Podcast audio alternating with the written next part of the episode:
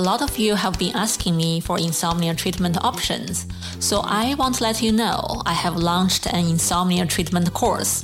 It's a very structured and effective treatment program with a lot of clinical evidence support. So, one course is in Chinese and one is in English. You can find it at deepintosleep.co forward slash insomnia. Hey, welcome to another episode of Deep Into Sleep. I'm your host, Ishan if you are unable to sleep and you worry about losing sleep, then you are probably wrong about it. If you are trying to stay up late and finish some work and hope to have great productivity the next day and be super sharp on top of your game, you are probably making a mistake also. What worse is, no matter how much coffee you drink, it won't help you to be more sharp, unfortunately. Now you may be confused. What? So, unable to sleep is different from losing sleep. And coffee does not help us the way we think it should. And if we have a lot of work to finish at night, we should hold it off? What? I know, I know, a lot of question marks, right? So today, our guest, Dr. Michael Grandner, will explain all this to us. What's the science behind all this? And what we could do to help ourselves to sleep better, be healthier, and be more productive. Dr. Grandner is the director of Sleep and Health Research Program at the University of Arizona. He's also the director of the Behavioral Sleep Medicine Clinic at the Banner University Medical Center in Tucson. He is certified in behavioral sleep medicine by the American Board of Sleep Medicine. He's also the author of the book Sleep and Health. I learned a lot from this short conversation with him, and I'm sure you can love it too. Let's. Hi, Dr. Grandner. Welcome to Deep Into Sleep. Hello, thank you for having me. So I know you are expert in the sleep medicine field, and you treat a lot of um, um, disorders like insomnia, um, that those kind of sleep disorders. So for I have a question for you. A lot of people when they hear insomnia, they will think, well, uh, if I have insomnia, I cannot sleep very well. I definitely am losing my sleep, right? And that's severe. And I want to ask you, is that right? Is insomnia equal to losing sleep? That's a great question. Um, so, the way I'd like to answer that is to talk about the difference between insomnia and sleep deprivation. So, insomnia means that you're having difficulty falling asleep or you wake up and can't get back to sleep. So that means that either when you lay down to try and fall asleep, it takes you a long time, or maybe you wake up during the night and then you can't get back to sleep, or you wake up too early in the morning and can't get back to sleep. That's insomnia. Um, in addition to that, um, insomnia also means you have some problems during the day. So the problem sleeping causes you either like stress or difficulty focusing or difficulty staying awake or or or fatigue or anything it has to cause a daytime problem um, and it has to happen at least three nights a week. Um, so if it ha- if it happens one or two nights a week i don't know that i would call that like a real insomnia. It might be like an insomnia problem but not a real insomnia disorder. And if it's been going on for at least three months we would actually give you a diagnosis of insomnia disorder if it's been less than three months, we would call it like a short term insomnia uh, that will either resolve on its own or could turn into a long term insomnia. Now, that's insomnia. Insomnia is difficulty falling asleep or difficulty staying asleep. But notice one thing I didn't say in there is how much you sleep. There are some people with insomnia who get four or five hours of sleep. And in addition to the insomnia, they're also sleep deprived. There's a lot of people who have insomnia who actually get, you know, seven hours of sleep but they still have insomnia, or maybe even longer than seven hours. Actually, after about seven, eight hours, actually longer sleep actually correlates with more insomnia, strangely. So the amount of sleep you get and insomnia are two totally different things. It's like um, if you don't eat enough, um, you won't get enough nutrition. So you'll be nutritionally deprived. But if you eat a lot but still don't have good nutrition, it's okay, you're eating enough, but it's still not good quality. And so insomnia is more about the quality of like the nutrition for food. And sleep deprivation is are you eating enough to give yourself enough energy? So that's why there's two different dimensions. Some people with insomnia have insomnia and sleep deprivation. Some people are just sleep deprived. So a lot of people who are sleep deprived have no insomnia because they're super tired and sleepy because they're so sleep deprived. So they're starving for sleep. So whenever they get into bed, they fall asleep right away and then their alarm goes off and they have to get up and start the day. And so they don't have insomnia, they just have sleep deprivation.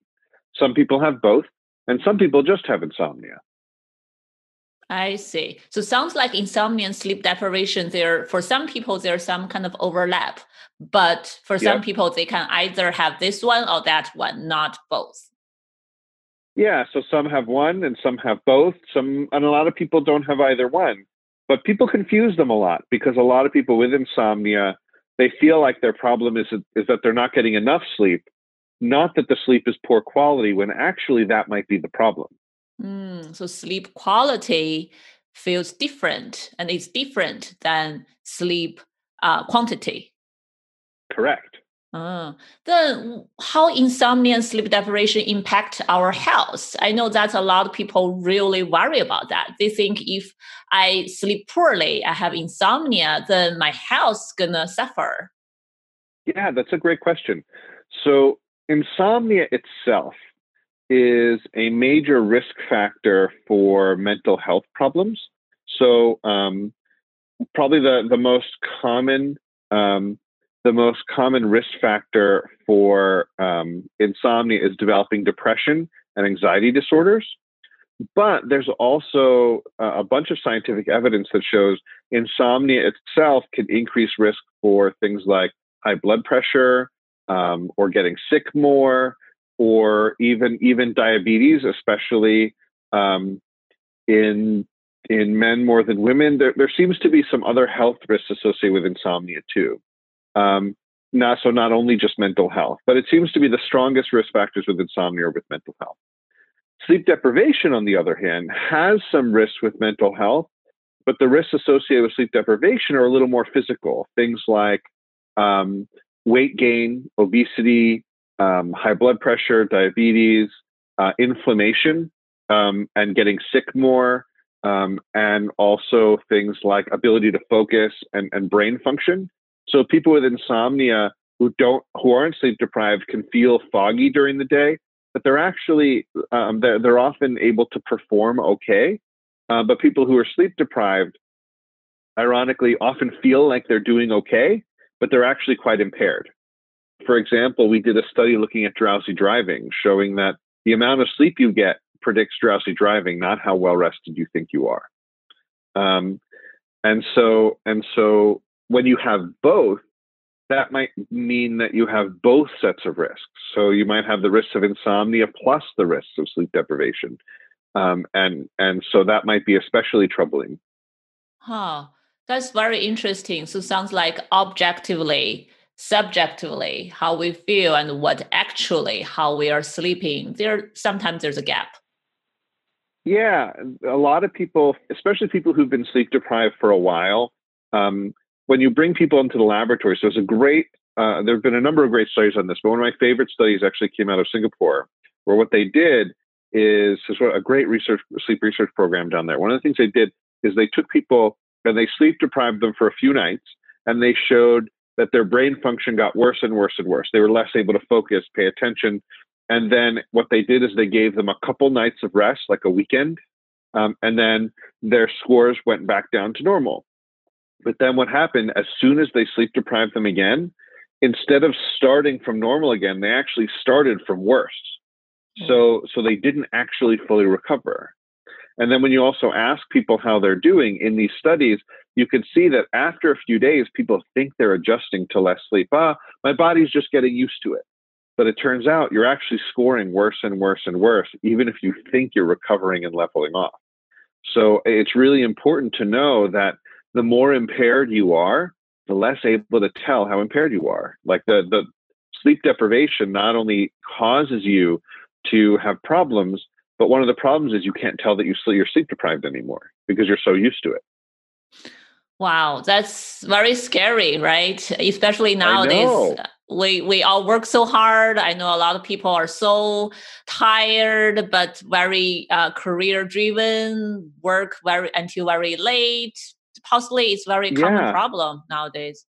Yeah, well, and and and sleep deprivation and insomnia, I should mention, both have. There's a whole uh, literature now emerging how both of these impact work people with insomnia who say they have difficulty sleeping, not only do they have less productivity and they're, they have higher healthcare costs, they call out sick more, they get injured on the job more, and they're more likely to go on disability.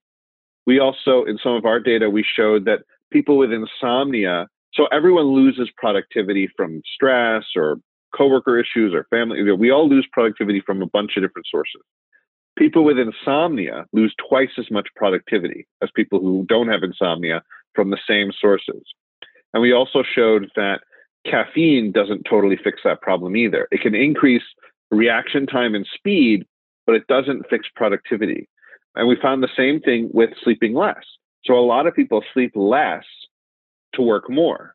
But it turns out when you sleep less, you become less efficient and you make more mistakes. So actually, the people who slept a little more lose less productivity and they actually gain more efficiency. So they actually get more done in less time. So maybe one of the reasons why you don't feel like you have enough time for sleep is because you're not sleeping enough and you're being inefficient. So rather than sleep being a cost at the end of the day, you should see sleep as an investment in tomorrow's productivity and functioning. Oh, I love that. I love that mindset. We really should view sleep as an investment. It's much stronger uh, a statement than what I used to think. We should all prioritize sleep. But thinking about yeah. something you are investing in yourself actually get you more productive, not the other way around. Yeah, right. And so when when I decide when to go to bed at night, it's not how much work do I still have left to do. It's how productive and awake do I need to be tomorrow? If I need to be functioning really well, I need to make sure I put down whatever it is I'm doing, get to sleep. Whatever it is, is going to have to wait because if I don't want to kill my whole tomorrow for an extra half an hour or an hour or even an hour and a half of productivity tonight, because I'm going to lose that same time tomorrow and it's going to be a cycle. So I would I would urge people to choose when they're going to bed based on how functional they want to be tomorrow, not based on how much work they have left. And often they'll find that all that time they didn't think they had, they get it back. They'll find it by being more productive and being more efficient. That's great suggestion. People really should keep in mind. I think that's so important. Yes. Thank you for for telling all the audience that Yeah. So I really like how you schedule your sleep and work and think about productivity that way. But I know for a lot of our audience, possibly it's quite challenging for them to gain some insight to be aware of you know where my sleep is do i really have insomnia am i losing sleep do, how do i know right. yeah so here's a couple good rules of thumb for you if it takes you more than a half an hour to fall asleep, or you're awake for more than a half an hour during the night trying to sleep and you can't, or you wake up a half an hour before you want to and can't get back to sleep for that last time. So this 30 minutes, at least three nights a week, and it's been going on for at least three months, you should probably see a doctor about insomnia. Um, so that 30, 30 minutes, at least three nights a week. So, and I should also mention um, treatments for insomnia are not just medication. So a lot of people don't like taking medication because it makes you drowsy and groggy and, and, and kind of other risks like falls and, and addictions and things like that. But actually, what a lot of people don't realize is the most recommended treatment for insomnia actually is not medications, even though that's what most people get. It just turns out that a lot of doctors don't actually know what the actual guidelines even say. So the actually the most effective treatment for insomnia is actually a behavioral therapy. It's a training protocol called CBTI, it stands for cognitive behavior therapy for insomnia. But essentially, what it is, is it reteaches your brain to sleep. Because what a lot of people with insomnia have is no matter what the cause was, the insomnia takes on a life of its own, where you have what's called a conditioned arousal, where where your brain has a really hard time detaching, or, or when you wake up during the night, it has a hard time getting back down to sleep. And what actually happens is you accidentally train your brain to do that by being awake in bed and all these things that happen. And so what CBTI does is it reprograms you to be able to fall asleep in bed without medication. And actually, for decades, it beats out any medication that's been on the market. It's as good or better. That's why most medical organizations recommend it. It's just a lot of people don't know about it because there's still not a ton of people who are experts at it. But if people were going to search about it, and I can give you some links of some directories and stuff of people who do it, it's actually a good non medication, much more natural approach that actually it has better scientific evidence than any of the medication. So it's a good thing. So anyway, so that's insomnia. For people who have some insomnia problems but don't maybe meet criteria for the disorder, there are a lot of things you can do. Um, the main things I would say is actually give budget time to wind down at night. Plan on when you're going to go to bed. So plan when you're going to put things down so that you don't get into bed and you haven't given yourself time to slow down because you're going to take it anyway in bed. Number two, if you can't sleep, get up and get out of bed. It looks like one of the main things that turns a short term insomnia into a long term insomnia is that people stay in bed awake, tossing and turning. And that's what is one of the things that causes that programming of the brain to be awake in bed. So if you're in bed for 20, 30 minutes, you can't sleep, get up and take a break. Don't just sit there in agony. Get up, distract yourself for a little bit, do something else, then get back to bed. You want to minimize your time awake in bed so that the bed actually can trigger a sleep response because you're the bed equals sleep. So if you do those things, that will help set you up for fixing minor sleep problems. So there's other things we could talk about later. So that's insomnia. For sleep deprivation, it's a little harder because remember, um, most people who are sleep deprived don't know it, right. or they don't know how sleep deprived they are. So here's a few signs that you might be sleep deprived. Number one, if you fall asleep within like five minutes of your head hitting the pillow, if your if your head hits the pillow and you're out, um, that means you are probably too starved for sleep. And so it's like if I put a plate of food in front of you and you finish all that food in 30 seconds, you were too hungry. So you probably should have eaten a little bit ago. You're, you're too starving. So if you're falling asleep too fast, that's a sign you might be sleep deprived. Um, probably the most obvious sign of sleep deprivation, though, is difficulty staying awake during the day. If you have trouble keeping your eyes open, for significant amounts of time during the day, if every time you sit down and put on the TV, you fall asleep, if you're even falling asleep at times when you should be staying awake, like at a meeting or something like that, that's a sign that you're starved for sleep and your body is trying to take it whenever it can. Either that means you're sleep deprived in that you're not getting enough, or it means there's something in the way it's keeping your sleep shallow, something like an untreated sleep disorder like sleep apnea or noise or um, some medical issue that keeps your sleep shallow at night, if you're having trouble staying awake during the day, that's not normal.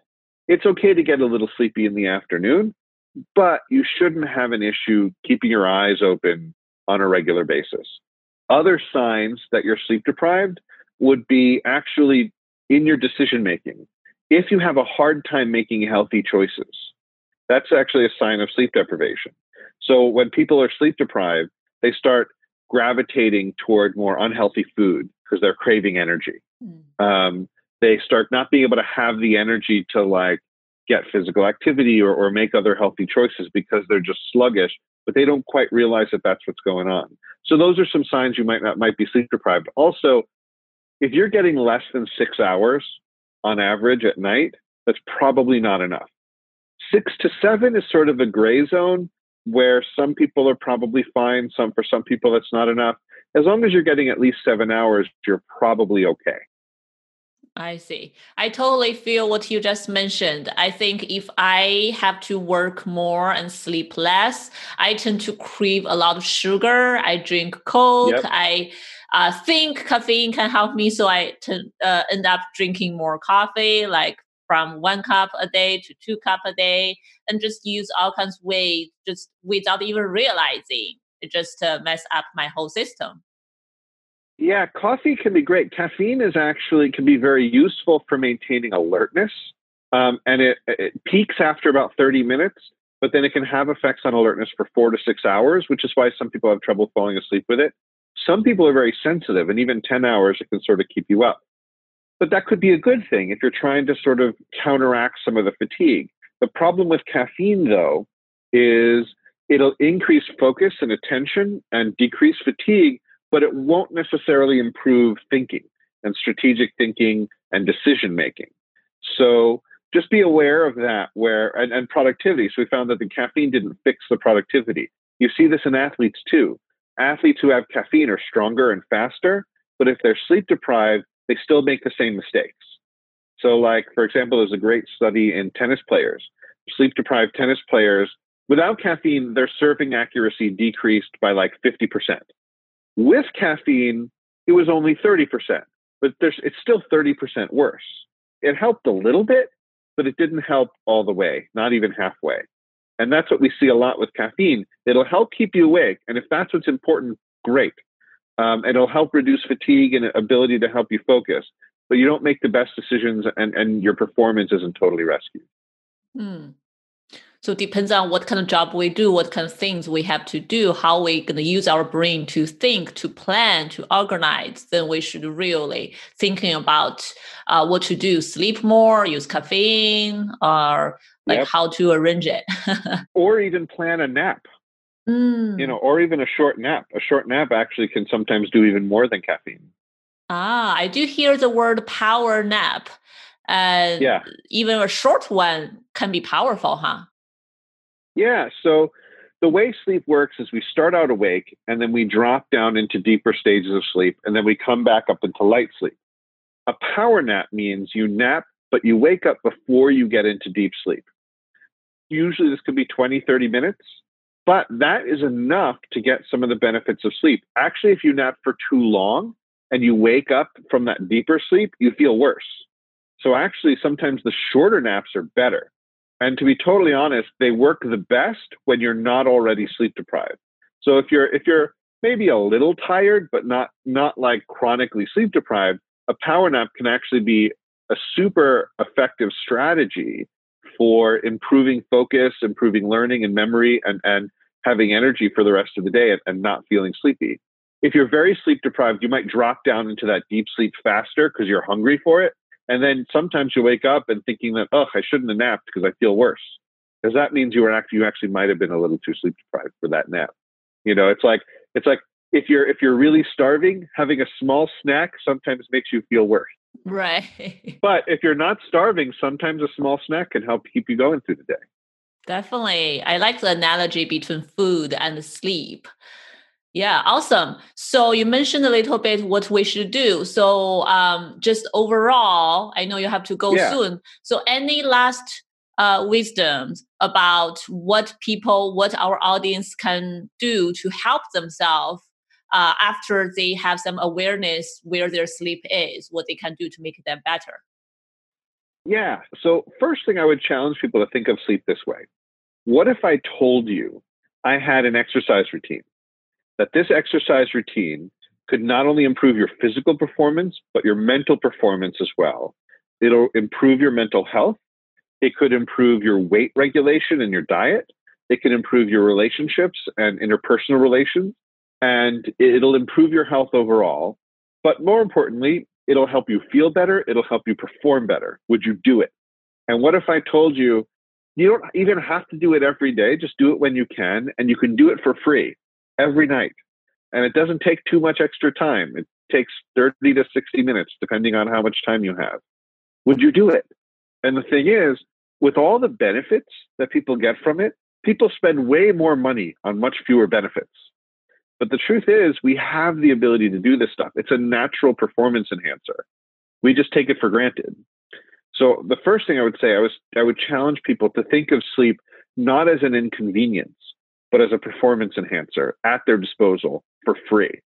That can also not only help manage their mental and physical functioning, but also can help regulate their immune system and weight and food cravings. The next thing I would say is actually maybe setting a good time in the morning will help because if you get bright light and movement in the morning, it helps set your circadian rhythms for the whole day. It can also improve mood and improve energy levels through the whole day so you don't feel as sleepy if you get some bright light, especially outdoor light, especially relatively early in the morning, that can help set your clock for the day. And I, then I mentioned before that you should plan time to wind down, budget for it, make that part of your plan so that you're ready for sleep when, when it's time, so that when you get into bed, your body and your mind are ready and you can fall asleep easier. And then the final thing is don't spend more than 20, 30 minutes in bed awake at any time. Just get up. Even if it's just for five minutes, most people might need 30 to 60 minutes up before they try again. And even if you sleep less tonight, what it's doing is it's protecting your sleep for the future. And the final thing I would say is one thing we learned from sleep deprivation studies is that if you've slept pretty good for a week or two and you have one or two nights of bad sleep, it actually doesn't impair you very much. You have a good buffer. So banking sleep and getting a good buffer of sleep is a great way to protect you from from the stress of sleep deprivation.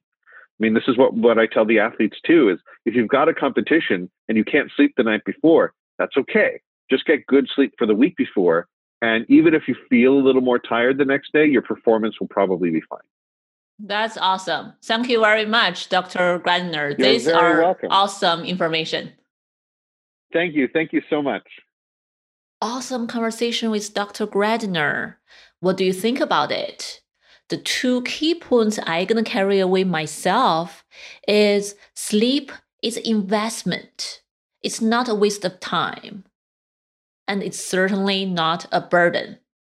Second thing I take away is if I want to decide when I should go to bed, I really need to think about how functional I want to be the next day. If there's lots waiting for me, I need to use my brain a lot, then I will make sure I sleep early and drop everything I need to do at late night. Shut off my brain, stop working, just go to bed. So, what is your takeaway? Please feel free to comment in the comment area or email me at ishan at mindbodygarden.com to let me know how you think and what you learned from this conversation. If you want to learn more about sleep science, sleep knowledge, and know how to use those to guide your own behaviors, you can read Dr. Grandner's new book, Sleep and Health. I will put all the information to the show note, and you can find the show note on our website at deepintosleep.co. On our website, we have a tab called Resource. In there, you will be able to find the literal he mentioned to find certified behavioral sleep medicine psychologists to help you with your insomnia problems. And of course, you will find my name on those directories also. And if you need help, I also deliver CBTI, CBT for insomnia treatment, both in group format and individual format, both in Mandarin and English. If you need any help, please feel free to let me know, and you can find my information on the website deepintosleep.co. At the end, I just want to say thank you to you all for listening. Your support is great motivation for me to continuously generate more contents, more great conversations on this podcast. I have been doing this for about a year and we have more than 10,000 downloads already and over 55 episodes. I'm so grateful to have you all. If you enjoy our show, please leave us a review or comment on Apple Podcast or any other podcast platforms you are listening from.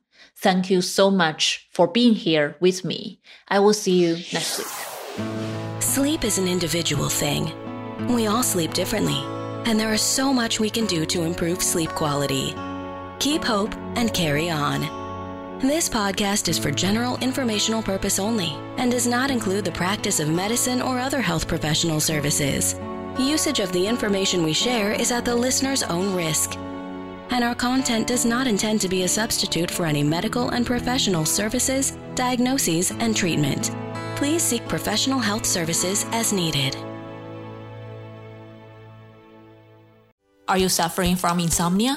I promise you, the CBTI method in my course will definitely help you.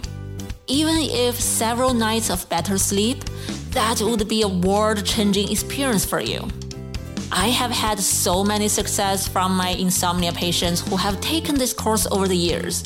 If you know someone who are struggling with sleep, go to my website and check out my course at deepintosleep.co forward slash insomnia.